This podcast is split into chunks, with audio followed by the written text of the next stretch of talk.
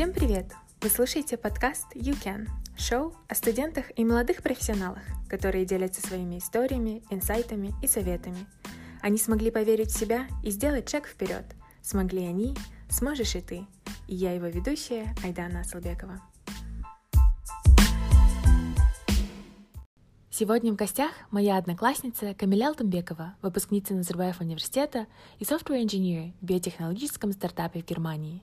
Я вспомнила, как в школьные годы у нее одинаково отлично получались и технические, и гуманитарные предметы. И Камиля поделилась, почему она все-таки решила стать программистом. Мы обсудили, как дебаты в особенности могут помочь студентам технических специальностей, а также Камиля рассказала о ее исследовательском опыте в Японии и работе в Германии. Привет, Камиля! Большое спасибо за твое время. Спасибо за приглашение. А, мой самый первый вопрос. Что должен знать о тебе человек, который впервые с тобой знакомится? Ага. Меня зовут Камиля. А, я из Казахстана. А, я программист, и я люблю читать книжки, слушать музыку, путешествовать. И после окончания НИШ а, ты поступаешь в Назарбаев университет, и, как я помню, в школе у тебя получались все предметы, и математика с физикой, и история с литературой. А, и как вот так э, ты приняла решение все таки изучать компьютер сайенс? О, это очень хороший вопрос.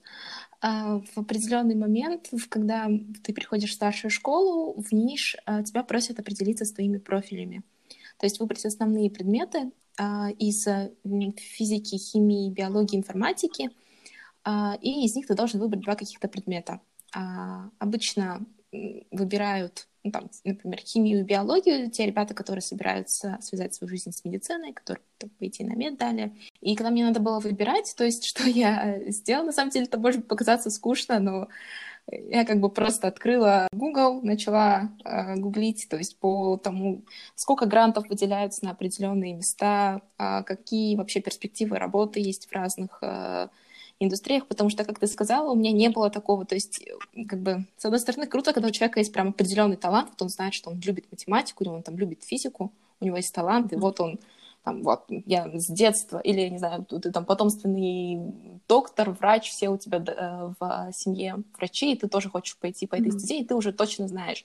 У меня как бы не было, я везде старалась, да, как бы учить все хорошо, мне много чего нравилось, и то есть у меня был такой большой э, список того, что в принципе там и гуманитарные науки мне нравились, и мне неплохо получались там, и как бы, но не было такого, что вот какой-то один предмет, и я как бы к нему э, должна вот именно туда идти, в эту сторону. Поэтому у меня был большой выбор, и я основывалась просто на том, что мне интересно все, но посмотрим, что самое перспективное.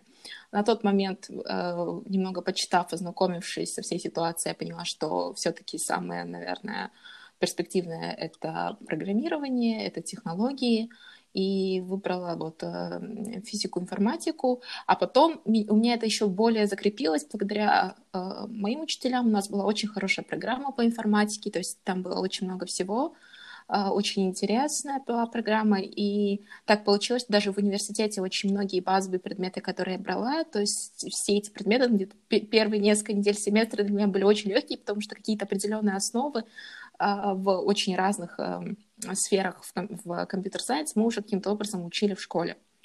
И то есть вот это вот очень э, хорошая такая сбалансированная, интересная, насыщенная программа школьная, она еще больше укрепила во мне интерес и еще больше укрепила уверенность, что, наверное, да, надо идти именно в эту сферу. Да, наши уроки информатики были очень интересные, а, и то, что мы это проходили на английском с иностранными преподавателями, а, и то, что мы проходили очень такие sophisticated э, языки программирования, а, я из этого ничего сейчас не помню, но как, э, но если я просто сказать, что мы там и C++ могли пройти, что-то на нем попробовать поработать, то все удивляются. Да, на самом деле, вот, как я уже сказала, это было круто, что мы затронули, мы там немножко и баз данных нам рассказали, там, что такое база данных, как они там пишутся, что-то там SQL какой-то, а, и веб-программирование, там, HTML, CSS, JavaScript, самые основы немножко. А, у нас были, да, какие-то более низкие, я помню, мы там даже ассемблер а, проходили, то есть более низкие языки программирования, которые там, может быть, инженерам понадобятся. И это здорово, что программа правильно сбалансировано, чтобы ты мог попробовать все в этой большой сфере. И потом уже понять, что тебе необходимо, и вообще ты как бы ознакомливаешься с очень э, разными аспектами Эм, и как бы более-менее, да, то есть потом разбираешься, что, а, ага, там э, CSS это про HTML это про веб, а там, не знаю, Python это про какие-нибудь там, ну, данные, предположим, да. Да, круто. И теперь, если переходить в более социальную жизнь университета, а, ты была активным участником дебатного клуба в Назарбаев университете. А какие навыки ты получила за эти годы э, участия в клубе?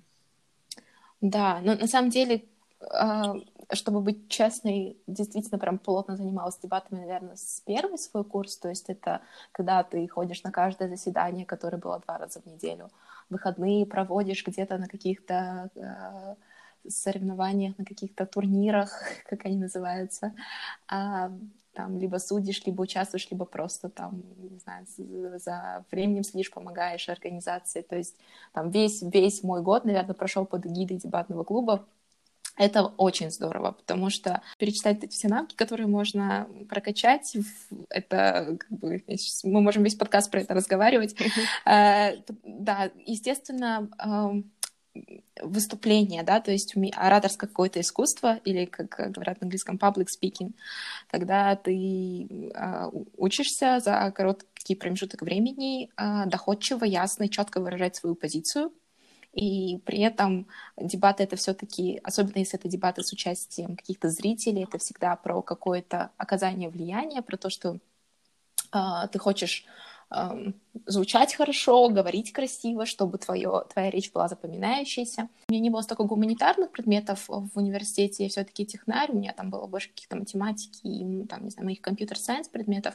И это было здорово, что вот какие-то вещи тебе приходилось наверстывать там из, не знаю, социологии, возможно, там даже, может быть, немножко философии, какие-то концепции, какие-то вещи, которых, наверное, ты бы сам не сел читать, но готовясь к дебатам, э, желая быть в тренде и понимать, о чем люди разговаривают, потому что все-таки дебаты в основном-то про какие-то социотемы, да, то есть э, какие, больше такие, возможно, гуманитарные темы, для того, чтобы хорошо в них разбираться, ты начинаешь тоже очень много читать, ты следишь за новостями постоянно, то есть ты, э, нужно знать, что происходит в мире, потому что чаще всего дебаты играются по актуальным темам. Э, также организаторские способности, потому что будучи членом дебатного клуба, ты не просто участвуешь в дебатах, ты еще и организовываешь дебаты, ты организуешь сам клуб. Именно наш э, клуб на Назарбаев университете каждый год проводит несколько очень крупных мероприятий. Э, там гранд-турниры или, например, есть, ну да, это Назарбаев университет Debate Academy. То есть это большие серьезные мероприятия, на которых ты действительно можешь свои организаторские способности тоже подтянуть. И, и какие-то навыки базовые аргументации, когда ты учишься правильно, эффективно выстраивать аргумент, уметь поддерживать свой аргумент и э, в целом правильно и продуктивно спорить. То есть, ну, на самом деле, очень много всего это зависит э, от тебя. То, конечно, можно просто прийти и послушать там пару раз. Кому-то это может показаться там скучным, или там многие люди говорят, а, а вот люди просто разговаривают, в чем смысл просто разговаривать? Нет, на самом деле, если серьезно заниматься дебатами, то это а, очень такое классное времяпровождение, которое еще и очень-очень полезное. Да, и мне очень понравилась твоя идея того, что это балансирует э, технические специальности, что дает возможность более углубиться а, и подумать над актуальными темами, что происходит в мире, и как-то а, сформировать да. идею. Потому что есть такое какое-то а, ощущение, ну, есть такое как бы такой взгляд на технарей о том, что а, технари там в своей математике, физике не особо там интересуются, что в мире происходит, но на самом деле, да, это важно, это важно понимать, что вокруг, вокруг вообще, что, что происходит, какие движения, какие, а, там, не знаю, какие новые веяния в обществе. И самое главное в дебатах то, что а, как бы дебаты это еще и очень много времени у тебя уходит на какое-то самообразование, и очень часто там а, ты про какую-нибудь, тебе дали какую-нибудь резолюцию, ты такой, ага, там надо пойти почитать, потому что я там не совсем уверена, как э, да, данный термин, как я им оперирую, вообще, что это такое. И как бы на многих, опять же, на всяких дебатных академиях э, очень много времени уделяется именно такому вот каким-то небольшим мини-лекциям по определенным темам, то есть темам и экономическим, и, может быть, а, темам э, каким-нибудь историческим, просто для того, какие-то короткие ликбезы для того, чтобы э, участники дебатов вообще понимали, да, о, предмете дебатов, о том, о чем э, будет говориться речь. И да, то есть ты это вот прям очень хорошо балансирует, поэтому я особенно, я как бы всем советую дебаты, но особенно вот ребятам, если вы технари, если у вас как бы нет особо времени, мотивации отдельно все это изучать, то, будучи в дебатах, вы хотите или нет, вы этого наберетесь. Здорово, очень хороший совет. А, и дальше в университетские годы э, тебе удалось ездить в Японию э, на Sakura Exchange Program. А, и mm-hmm. хотела бы узнать больше об этой программе, как появилась такая возможность, и самый такой underlining question, а, как отличаются студенты в Японии от наших студентов в Казахстане? Так, начнем по порядку. А, начнем с того, что просто появилось сообщение о том, что собирается группа а, студентов именно Computer Science и Robotics. А, есть, такой, есть такая возможность поехать в Японию, что вот есть такая программа. Если у вас хорошие показатели по учебе, нужно было написать небольшое такое, это даже не эссе, а такой один абзац о себе, а, заявку о том, а, как вас, ну, как вас зовут, какие у вас интересы, особенно какие у вас интересы там, в исследованиях, да, то есть что бы вы хотели изучать или, возможно, уже изучаете. А, я писала про то, что, да, мне, мне подходили мой, моя успеваемость, у меня были хорошие оценки, и я написала про то, что я вот сейчас очень мне нравится как бы вся вот эта сфера искусственного интеллекта, машинного обучения. И мне было бы очень интересно э, изучать э, данную сферу. Э, и нас собрали в группу, то есть мы все были студенты Назарбаев университета, полетели в Японию, мы поехали, у нас принимающая сторона это был Токай, университет Токай в Японии. А, Шонан, мы поехали на Шонан кампус, он находится в префектуре Каганава, это вблизи Токио, а, буквально там, наверное, час езды до центра Токио. И да, это был очень классный опыт, опять же. А, мы помещались, нас разделили, то есть какие-то культурные мероприятия, какие-то экскурсии мы ездили всей группой, все вместе, но основная работа, то есть именно то, для чего мы приехали, само обучение, оно проводилось, а, можно сказать, индивидуально, потому что нас каждого присоединили к какой-то определенной а, рабочей группе, лаборатории, а, в зависимости от наших интересов, которые мы писали вот в нашей как раз заявке. То есть я попала в лабораторию к профессору, которая сама занималась, занимается искусственным интеллектом и конкретно machine vision, да, то есть это распознавание а, картин, а, картинок, это а, зрение компьютерное, если можно так сказать, вот. И какие-то ребята, например, те, которые были с робототехники, они работали в лабораториях, которые тоже были какие-то инженерные, или также, которые были каким-то образом связаны с роботами. И вот так вот, в зависимости от наших интересов, мы попали к профессору и, соответственно, в э, лабораторию к этому профессору. И это было самое крутое, потому что это означало, что мы попадали в реально рабочую группу.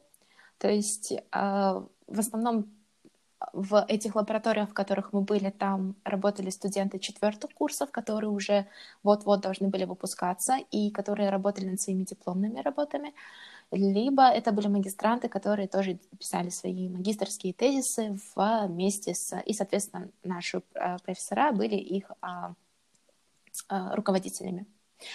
Вот. И, то есть мы попадали в, в, в, в лабораторию, мы видели, как э, ребята работают, как вообще э, происходит э, э, вот это взаимодействие э, профессора с э, учениками, какие проекты они пишут, и это было очень интересно, можно было работать вместе с ними. Приехали на две недели, потому что это была так, именно наша группа, она была такая экспериментальная.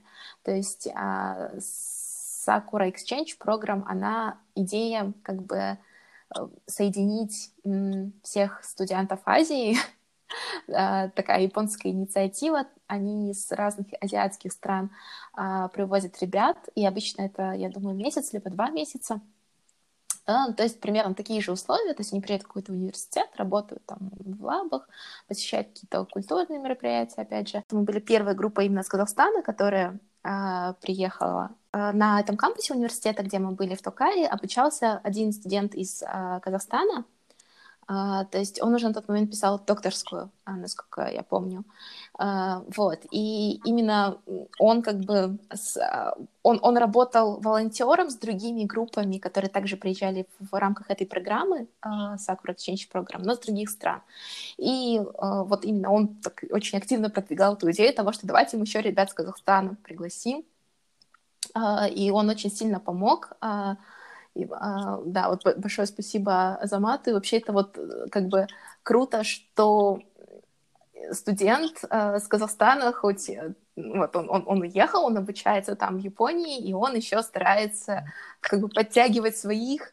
Uh, и это очень часто такое бывает, что наши студенты, которые куда-то уехали, потом стараются как бы помочь своим соотечественникам. И это вот было тоже одна из таких крутых вещей именно про именно про эту мою поездку, потому что он тоже был волонтером, он с нами носился, он помогал нам все рассказывал, и это было здорово, потому что как бы да, и японцы очень а, очень тепло нас встретили, и как бы все было здорово, но еще у нас был свой человек, который там все расскажет, все покажет.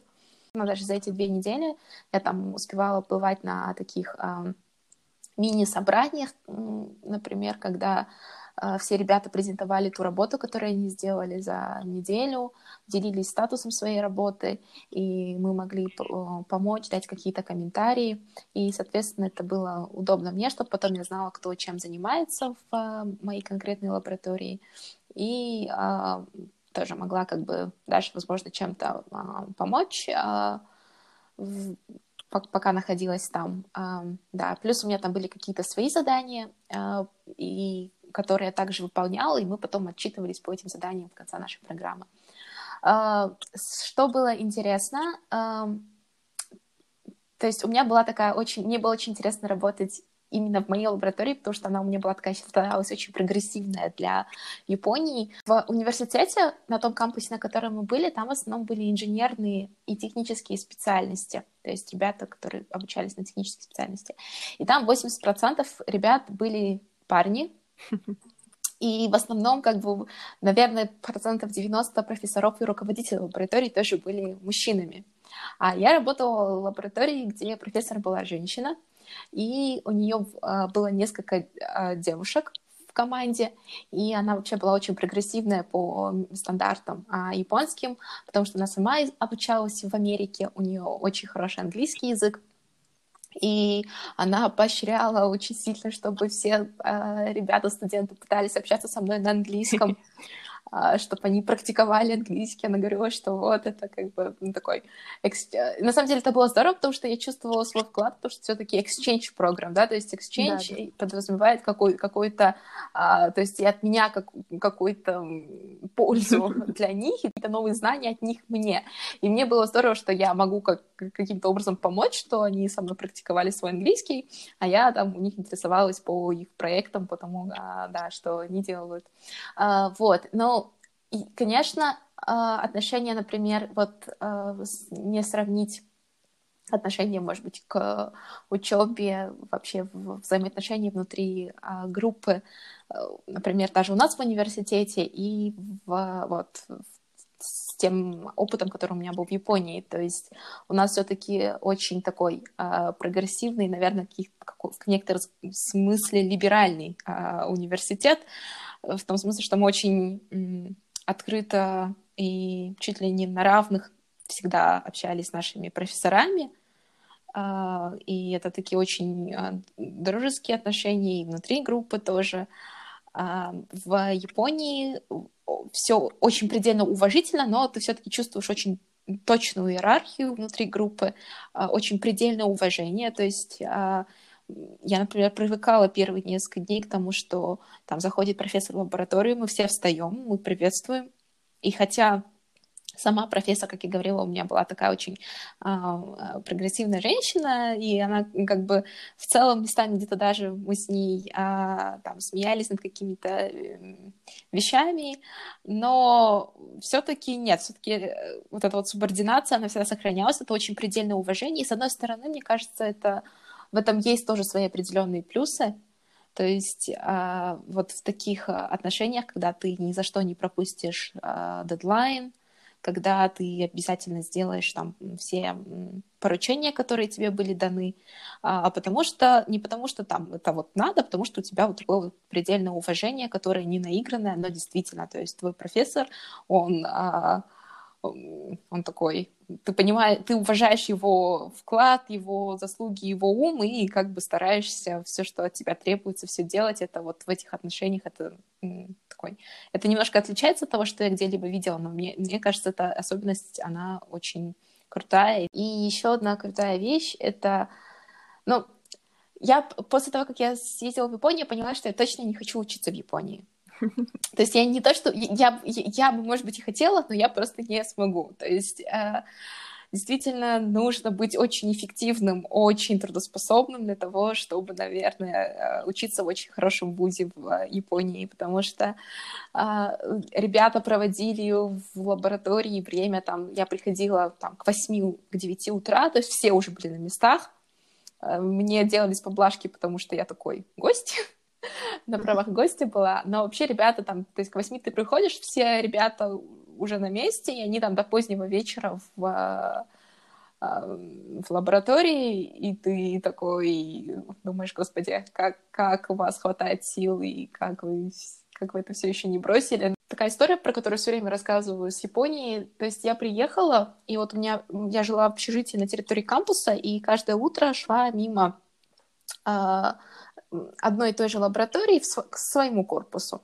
И лаборатория, она такая была со стеклянными а, окнами, и я видела, то есть когда я приехала, первый день я прошла мимо этой а, лаборатории, я видела, как ребята чер... э, рисуют чертежи на... готовят как потом я поняла, это была машина, которая должна была ездить на солнечных батареях. То есть они работали над чертежом. То есть там, наверное, трое-четверо ребят, которые просто это у них были, они это все рисовали. И вот две недели, пока я была на кампусе и каждый день проходила мимо их лаборатории, я каждый день видела, как эта машина собирается. То есть как ты с чертежей, действительно, вот когда я уезжала, у них уже собранная была эта машина. То есть э, от чертежей, от замысла, от концепции до того момента, пока они ее собрали, и они как бы а, да, там прошло всего две недели, то есть ты видишь, насколько э, как бы, эффективно, ты каждый день видишь, что каждый там занят работой, а, ты видишь, как у них этот прогресс шел, и то есть, ну, вот этот уровень дисциплинированности и вот эта эффективность, ну, это просто, а, да, нечто запредельное, я как бы восхищаюсь японцами. в этом смысле. И еще интересная была вещь, так как я вот общалась со студентами четвертых курсов, что еще один плюс, который я там для себя сделала, ребята на четвертом курсе очень часто они уходили из лаборатории, они шли на собеседование, то есть они на четвертом курсе искали себе работу, и вот это вот э, очень правильная система того, что никто как-то даже не задумывался о том, чтобы ехать куда-то за границу, они такие, ну, мы точно знаем, что вот мы можем найти работу здесь. И, например, а, в Японии есть такой четкий а, план того, что они пытаются рассчитывать, сколько людей определенной профессии им нужно, давать гранты на те профессии, а, где недостаток. Например, вот на этом же кампусе был, были группы ребят-летчиков, и они там учились, вот их строго принимали каждый год в зависимости от того, сколько там разных компаний подали заявление, что вот у нас будет столько-то вакансий. То есть в целом все очень сбалансировано, люди идут, они знают, что вот если я поступил на грант, если я учусь, то, скорее всего, я потом найду работу по своей специальности, они э, пытаются искать работу где-то вот близко к тому месту, где они живут, и это очень удобно и здорово, э, потому что, да, у тебя как бы есть возможность, ты можешь куда-то уехать, но это как бы, с одной стороны, мне кажется, очень здорово, когда ты еще знаешь, что нет. Если при желании, то есть там можешь остаться, у тебя будет э, будет работа, будет чем заняться, это уже было все продумано, и то есть вот это вот такое правильное, а, такая эффективность, опять же, японская, да, перед ней нельзя не преклоняться, наверное. Я, я не знаю, опять же, я бы не хотела, наверное, быть сама, сама частью именно вот этой а, системы образовательной японской, потому что все-таки это нужен определенный а, характер, наверное. Наверное, надо родиться японцем, чтобы вписаться во всю эту систему, чтобы уметь так с утра до ночи отдаваться работе. Да, Япония до сих пор меня завораживает. Я очень-очень хочу поехать, попасть, посмотреть своими глазами. И он, у меня однокурсница переехала после выпуска в Токио, и она тоже рассказывала про graduate training program, который есть для студентов в Японии, и то, что как бы их начинают рекрутить уже в последний год, и что это очень эффективная такая программа, под которую она, к сожалению, не попала. А, и также наши студенты из Японии, э, они приходили к нам в университеты, то есть э, программа университетская, а, даже по наукам, и это я тоже рассказывала в прошлых эпизодах, что вот ребятам э, из Японии это все было пройдено уже в школе, поэтому им не составляло труда как бы начать э, начальные курсы там по физике, химии и так далее уже в университете. А, наверное, это единственная страна, где у меня действительно был такой называемый culture шок. Да. Потому что это настолько другая страна, действительно, это настолько другие нравы, а, как будто ты попадаешь вообще в другой мир. То есть сейчас, когда ездишь там условно по той же Европе или там по каким-то туристическим даже направлениям, которые у нас э, в Казахстане популярны, а, такой сильная разница, она, наверное, не чувствуется, потому что а, везде, ну, условно, там те же магазины, условно там те же э, высотные здания, но очень сильно пох- как бы вот э, становятся похожие места друг на друга, но Япония это вот прям вообще отдельный мир, э, особенно если там в выходные дни прогуляться по там съесть какие-нибудь храмы, и японцы в традиционной одежде приходят э, к храмам э, в кимоно, это все так очень красиво, и это здорово, что они так ценят свою культуру и до сих пор ее хранят, чтят и практикуют, что вот тоже такое... Если у кого-нибудь есть возможность там куда-нибудь тоже по какой-нибудь программе съездить или просто самим съездить в Японию, очень-очень рекомендую, в общем. Да, э, и сейчас очень популярно становится среди студентов ездить в Японию э, как волонтеры э, в лагеря, преподавать английский. И сторона японская а, оплачивает и проживание, и питание во время лагеря. Поэтому, думаю, есть э, много возможностей съездить в Японию и прочувствовать эту культуру. И мне кажется, у каждой страны эм, есть чему научиться у Японии и что перенять себе. Здорово, что при всем при этом, при всей любви к собственной культуре, они вот последнее время, время действительно так вот открываются. То есть та же вот программа, по которой я ездила, или вот программа, про которые а, ты, Дана, говоришь. То есть это здорово, что государства, они готовы сами как бы все оплатить, привести людей для того, чтобы показать а, себя, чему-то научиться у них. И сейчас ты в другой части света. Насколько я знаю, ты подавала на программу в компании, где ты сейчас работаешь, но получилось так, что ты получила э, офер на работу. Э, расскажи, пожалуйста, как ты нашла эту возможность и из каких шагов состоял процесс подачи? У меня все не как у людей, то есть на четвертом курсе. Да, я не знаю, ну то есть когда обычно люди начинают рассказывать то, что там вот, там надо, там вот есть такая-то программа, туда подаешь, там какие-то очень понятные шаги, которые нужно сделать, и тут моя история, которая, ну как бы у меня она так странно получилась, но, ну да, ну то есть, в общем, я на четвертом курсе а, университета начала искать, начала думать о том, что вообще я буду делать со своей жизнью. А, мне рассказали про программу, а, про программа подразумевала написание PhD, то есть это я подавала на докторскую программу, я понимала, что шансов у меня немного, потому что среди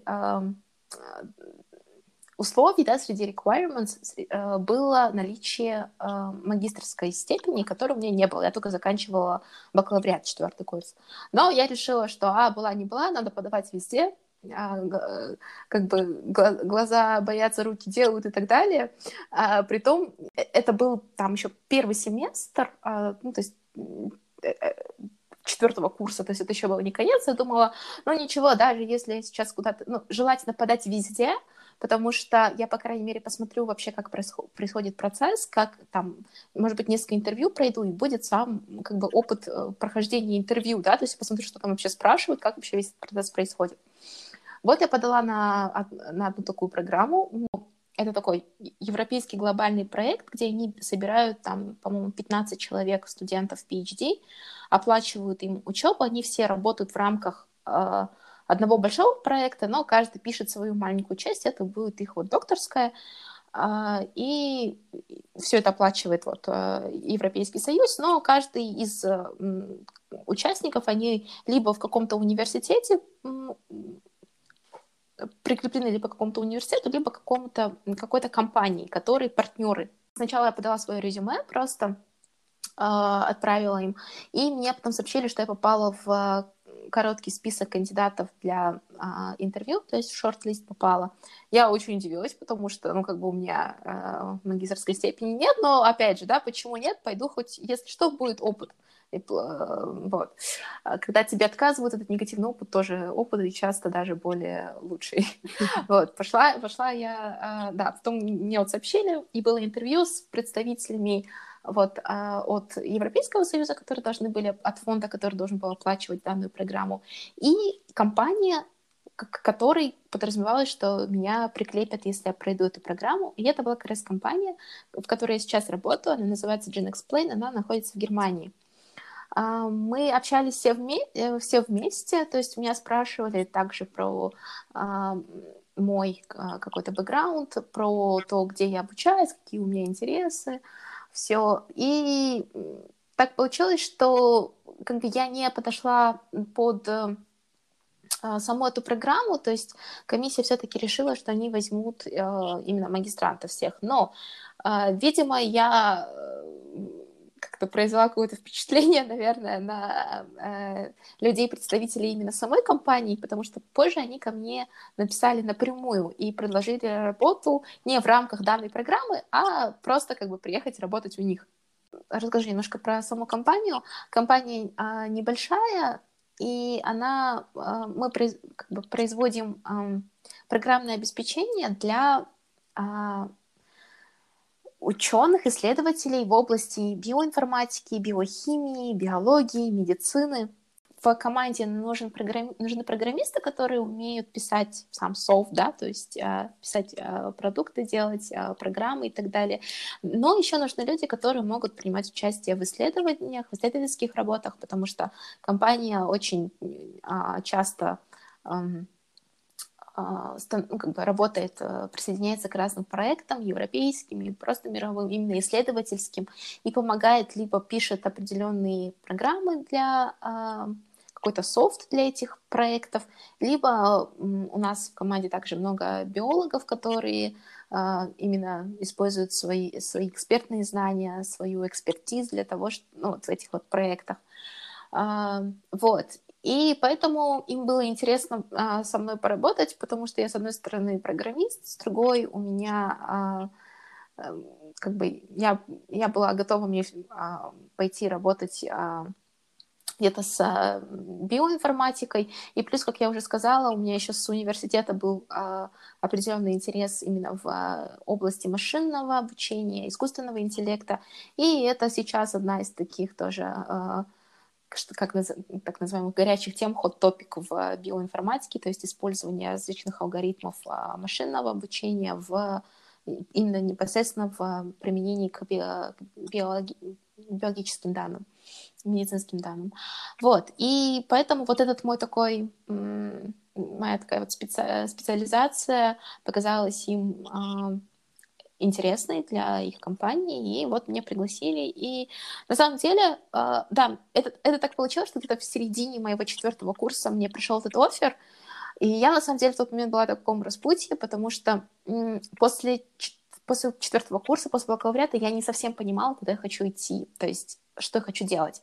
У меня было осознание того, что я в какой-то момент обязательно продолжу обучение, то есть я и подбирала какие-то магистрские а, программы или, возможно, даже докторские программы, но у меня, я поняла, что у меня нет четкого понимания того, что вот очень много программ, а какую выбрать да, то есть куда пойти, что мне нравится. Если после школы, когда я заканчивала, и вот, как я уже говорила, я выбирала компьютер-сайенс, я выбирала по каким-то, ну, как бы, ты все равно выбираешь такую обширную тему, специализацию, в которой ты еще как бы ну, она такая очень широкая, ты еще можешь найти, что тебе больше нравится. Я выбирала такую очень широкую сферу. А после университета все-таки надо надо выбирать как-то сужаться до того, что именно ты будешь делать. И у меня на самом деле четкого понимания того, что куда я хочу сужаться и что я хочу делать именно после четвертого курса, после бакалавриата, не было. И тут мне приходит такое предложение, и на самом деле оно а, показалось мне, наверное, интересным и правильным на тот момент пойти поработать несколько лет, чтобы понять действительно, чего я хочу, в каком направлении я буду дальше двигаться, и потом уже идти и писать, будь то магистрский тезис или докторский тезис, уже именно по той теме, именно в той сфере, которая мне будет интересна, которая я буду знать, что вот я буду дальше в ней развиваться и дальше в ней строить карьеру.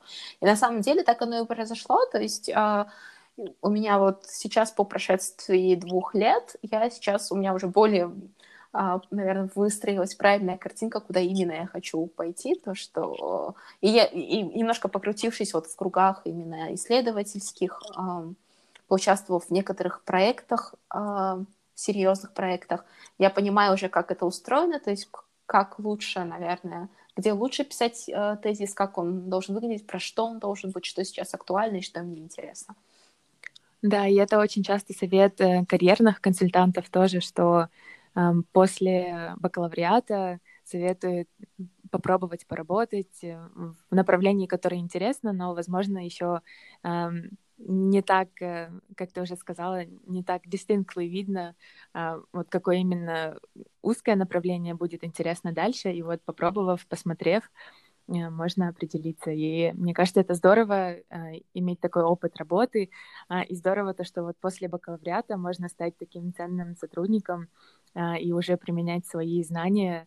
И, возможно, в университете то, что казалось таким теоретичным, уже на практике а, и видеть какие-то результаты.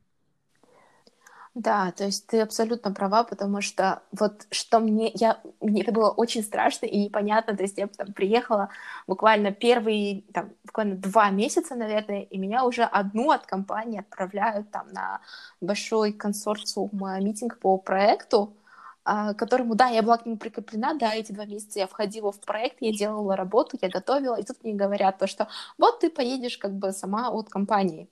И для меня это был шок, потому что как-то у нас, наверное, в Казахстане это, я не знаю, не то, что не принято, это как-то очень странно, что на тебя сразу возлагает такую ответственность, когда ты там всего два месяца в компании. А, а потом я приехала вот на это вот собрание, а, то есть это большой исследовательский проект, в котором а, работает много людей с разных там стран, университетов, компаний по Европе, и они все вместе работают над одним большим проектом. И вот я приехала на такую очередную встречу по, по одному из проектов, и я поняла, что это нормальная практика, то есть в основном при, с каждой там компании или с каждого университета приехал там какой-нибудь профессор, какой-нибудь человек, а, который, а, ну, там, уже эксперт, и с ним, предположим, либо его какой-то а, тоже там практикант, либо, если это компания, либо его там PhD-студент, либо там мастер-студент с его лабораторией, и это очень классная практика на самом деле, когда э, вот есть там то, то же самое, для меня такую роль ментора играет э, мой э, непосредственный э, начальник, да, то есть э, это вот человек с большим опытом работы в в науке, в научной сфере, с большим количеством публикаций. И, например, я от него, он, он так, с одной стороны, я как бы работаю в компании, с одной стороны, он такой, как бы, э, я больше его воспринимаю как ментора, который э, расскажет, там, поможет, поддержит э, вот, во всей твоей работе. И это нормальная практика, например, здесь, в Европе, и поэтому, э, наверное, это один из, ну, как бы одна из вещей, почему еще наверное, важно попробовать не только... Можно, конечно, как бы работать и у себя в стране, но я, например, рада, что у меня именно так получилось, выехать и посмотреть, как это делается здесь, в Европе, потому что здесь уже такая очень хорошо поставленная система, именно исследовательская система работы такой научной, которая у нас только начинает развиваться в Казахстане. И когда ты сразу погружаешься в, в уже в построенную систему, видишь это изнутри, а, как бы намного быстрее набираешься этого правильного опыта, потому что ты видишь, как эта система должна работать, как, ну, по крайней мере, она уже есть рабочая, и ты видишь, как она функционирует, и ты находишься часть этой системы, то есть это прям неоценимый опыт. Ты смотришь, как здесь не, как бы даже те люди, которые только что закончили университет, то есть мы там, например, вот мы собрали всем консорциумом, мы обсуждаем наш, наш проект, и у нас 50% там людей возраста, ну, от моего, то есть до 25 лет, которые только начинают работу, и это здорово, что ты имеешь возможность работать с людьми, которые уже там давно в сфере, ты видишь, как они работают, ты перенимаешь их а, какие-то навыки, на таком уровне учишься, а, вот, и вместе вы развиваетесь вместе со своими сверстниками. А, и да, это вот здорово, и плюс еще один плюс, наверное, к тому, чтобы вот взять вот этот так называемый gap year, да, между учебой, где-то там поработать, а еще один плюс в сторону именно такого подхода, то, что ты успеваешь все-таки познакомиться с большим количеством людей, mm-hmm. а, и на, нарастить вот, а, вот какие-то связи, которые тебе а, потом помогут именно в дальнейшем твоем обучении, потому что у меня сейчас сложилось такое ощущение, что все-таки а, есть а, ну, то есть, если после того, как ты заканчиваешь школу, поступаешь на бакалавриат, самое важное, скорее, это твой, а, именно твои показатели там, на тестах, показатели твои оценки по учебе какие-то, все-таки а, там какая-то какая твоя... Это, это больше именно про тебя, про то, что ты можешь сделать, про то, а, что ты можешь показать, про то, что ты уже сделал. Поступление на магистратуру и докторантуру, насколько вот мне сейчас это кажется в системе, это еще и очень немаловажно про то, какой у тебя нетворкинг, про то, насколько люди тебя знают, насколько люди могут тебя посоветовать, потому что ты приходишь, это как бы работа, например, над докторской, это совсем не то же самое, как учеба на бакалавриате, когда ты просто там приходишь на какие-то лекции, сессии, семинары и так далее. Здесь ты работаешь в одной команде с определенным кругом людей. Твой профессор, твой супервайзер, там, ментор — это не просто там человек, э, там, который тебе лекции читает, но вы с ним постоянно вместе работаете, это совместная работа.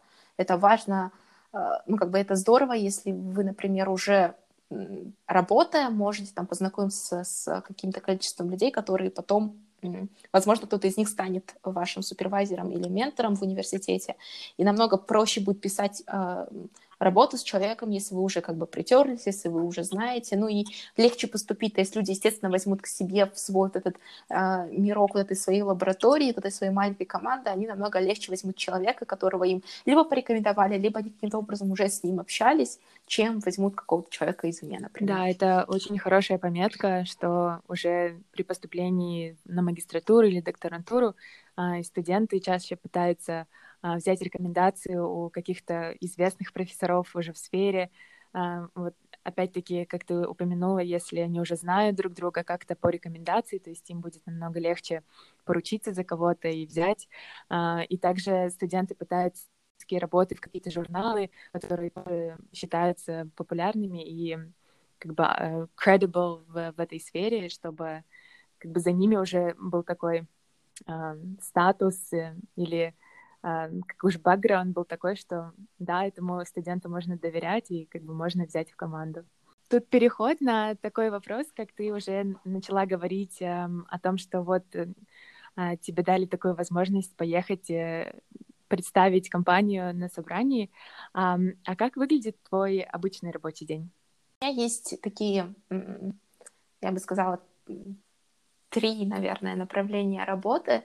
То есть э, у меня есть работа просто какая-то текущая. У нас есть наши продукты, у нас, например, есть наша веб-платформа э, за то есть это прям конкретно непосредственно работа программиста, когда ты садишься, либо какую-то там новую функцию нужно добавить, либо там какой-нибудь баг вылез, ты смотришь там в системе, э, там тестировщики написали, потому что там какой-то баг, и надо его исправить. Э, это вот одна часть работы. Вторая часть работы — это э, какие-то ну вот, работа над какими-то исследовательскими проектами. То есть мы а, у каждого из нас в команде, в компании, мы прикреплены к какому-то проекту, и как бы мы работаем именно как бы такая больше исследовательская работа, там что-то почитать какой-то пейпер, либо сделать вот именно что-то по проекту. Это такая э, вторая часть работы. Э, и э, третья часть работы — это какие-то проекты, которые у нас есть э, внутри компании э, именно по продвижению нашей продукции. То есть у нас, у нас есть деление того, что там вот есть э, команда разработчиков, есть там команда именно э, менеджеров по продуктам, которые там маркетингом занимаются и так далее, но вообще у нас фирма небольшая, и мы как бы в целом все немножко занимаемся и тем, и другим. То есть, если там меня попросят, там, а давайте вот мы вебинар проведем, надо там, не знаю, материалы к вебинару подготовить, еще что-нибудь интересное. Ну, то есть это вот такая третья часть работы. И это здорово, потому что за целый день у тебя есть э, есть возможность переключиться, да, то есть сегодня у меня, например, такое хорошее настроение, э, я там могу порыться в каких-то багах, попробовать посмотреть, что там не работает, исправить это, а иногда ты приходишь на работу, ты такой, блин, вот сегодня у меня нет настроения в коде копаться, я вот сяду, я сегодня там займусь, почитаю вот эти пейперы, которые, вот эти академические там статьи, которые у меня отложены были давно, их надо было прочитать, вот я прочитаю. Плюс еще там определенные собрания наши внутри компании, а, для того, чтобы вообще знать, что происходит, кто чем занят, какие-то апдейтс получить, а, какие-то новые задания получить. И как бы вот так вот весь день и проходит. И, насколько я знаю, твоя компания находится в маленьком городке а, и с возможностью путешествия по всей Германии. Насколько заметна разница в стиле жизни жителей маленьких городов и там Берлин, Франкфурт или Мюнхен? Ага, так, ну да, я то есть живу в небольшом городе. А, здесь, по-моему, что-то около 50 тысяч жителей. То есть это, ну, очень небольшой город. А, называется Лутенбютель. Он находится в Нижней Саксонии, это недалеко от Ганновера. И на самом деле разница есть большая. А, то есть если поехать, например, в Берлин, который такой а, город просто контрастов, там сейчас очень много а, приезжих, очень много туристов, очень много людей, иностранцев, которые живут в Берлине. Это как бы это город такой про тусовки, про а, местами про, ну, там, про инновации, про общение. То есть а, это очень, э, он очень сильно отличается, наверное, от а, такой стандартной Германии, если можно так выразиться, в которой вот живу я непосредственно.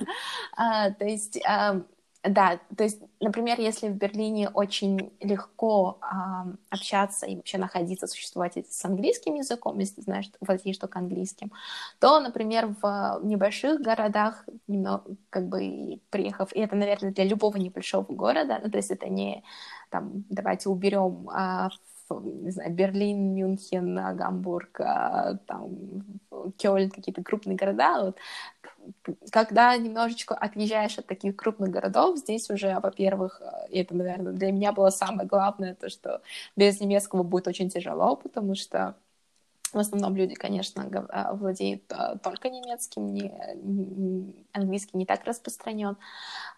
И жизнь намного более размеренная, более такая спокойная и тихая. То есть особенно вот у меня город, хотя я живу непосредственно рядом с кампусом э, университета Астфалии, и как бы здесь довольно много студентов, но они, например, предпочитают жить в соседнем городе, здесь близко, буквально 10 минут езды, э, город э, Брауншвайг, в котором уже там 200 тысяч, по-моему, или 300 тысяч населения, то есть он такой побольше студент, все-таки стараются жить там.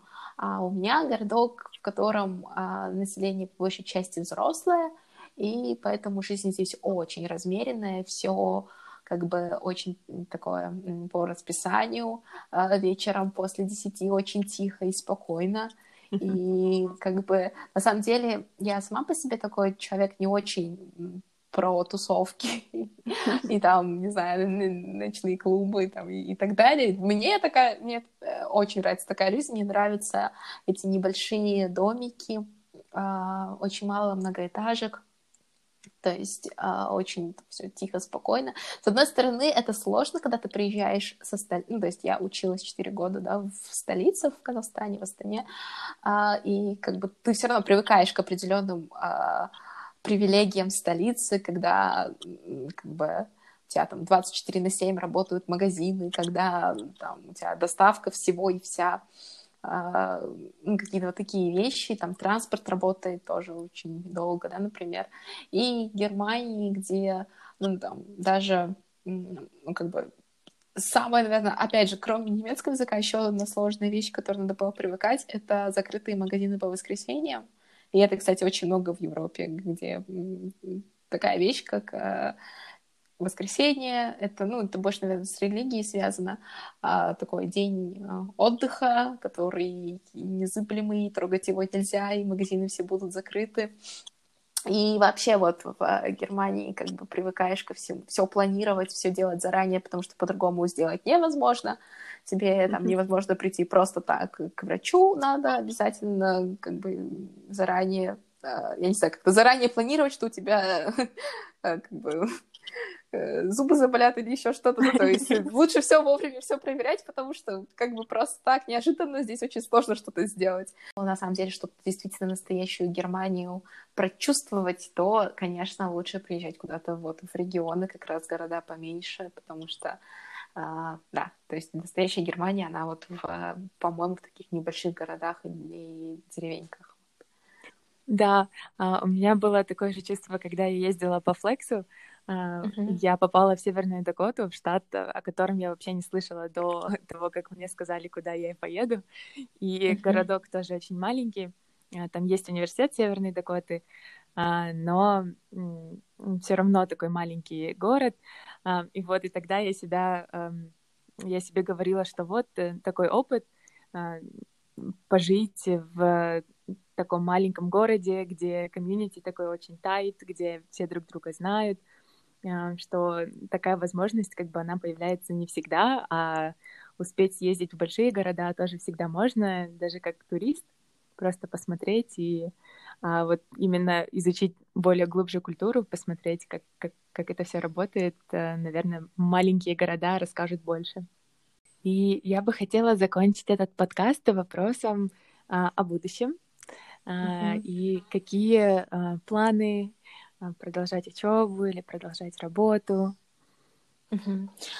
Да, ну то есть я сейчас на самом деле в таком э, распутье уже вот последние э, полгода, на самом деле, да, то есть я, у меня подразумевался мой контракт на два года, и вот э, два года скоро заканчиваются, и сейчас у меня вот такое предложение э, поступило, я пока его еще обдумываю, но это, наверное, один из таких возможных вариантов, то есть, что круто еще в Германии, если вы, например, собираетесь писать в дальнейшем, заниматься наукой и писать все-таки, например, там, докторскую, здесь очень хорошо поставлена система сотрудничество между различными компаниями и университетами. То есть, если вы работаете, вот я сейчас работаю в компании, и в целом я могу поступить на докторантуру на PhD, продолжая работать в компании, то есть это больше даже как договор не между мной и университетом, а между компанией, в которой я работаю, и университетом, то есть я продолжаю работать здесь, я пишу свою работу, которая а, по теме, которая интересна будет также и компании, то есть заниматься каким-то исследованием, и потом это исследование будет использоваться как-то в продуктах компании. А, и руководители в компании а, ведут тебя, как бы они супервайзеры, и плюс у тебя есть супервайзер от университета, ты там тебя отпускают, я не знаю, на полгода ты там едешь в университет, закрываешь какие-то кредиты, потом приезжаешь там на следующие полгода работаешь в компании, и как бы ты, ты как бы и работаешь, и при этом ты еще и закрываешь свою, а, пишешь там диссертацию, например.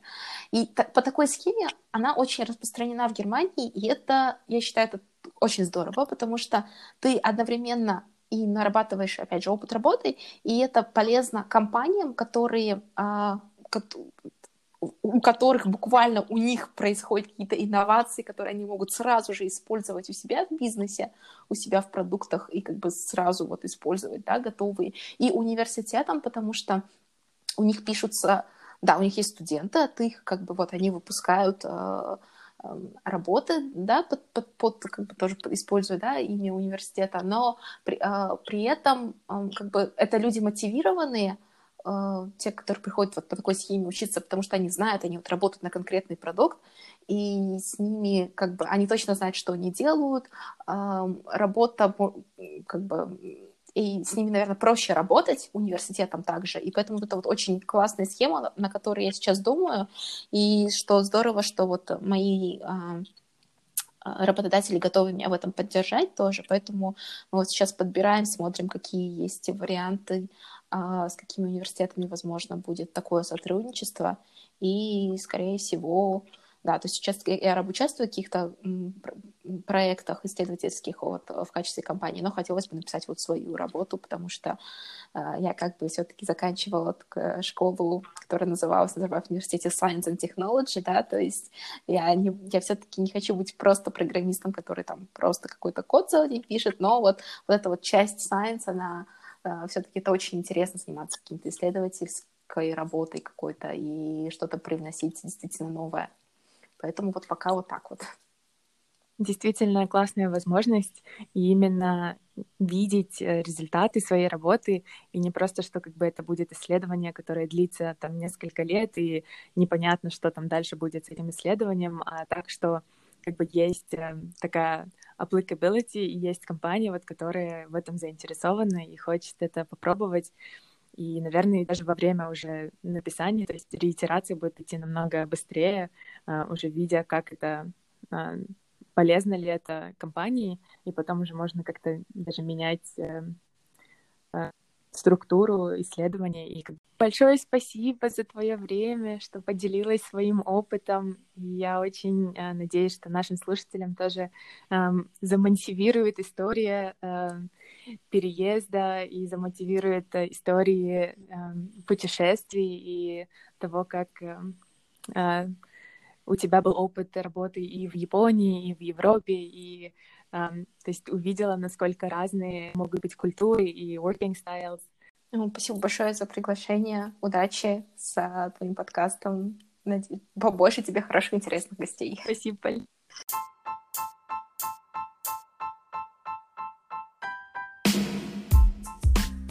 Надеюсь, вам понравился сегодняшний эпизод подкаста. Не забудьте подписаться, чтобы получать уведомления о каждом новом эпизоде.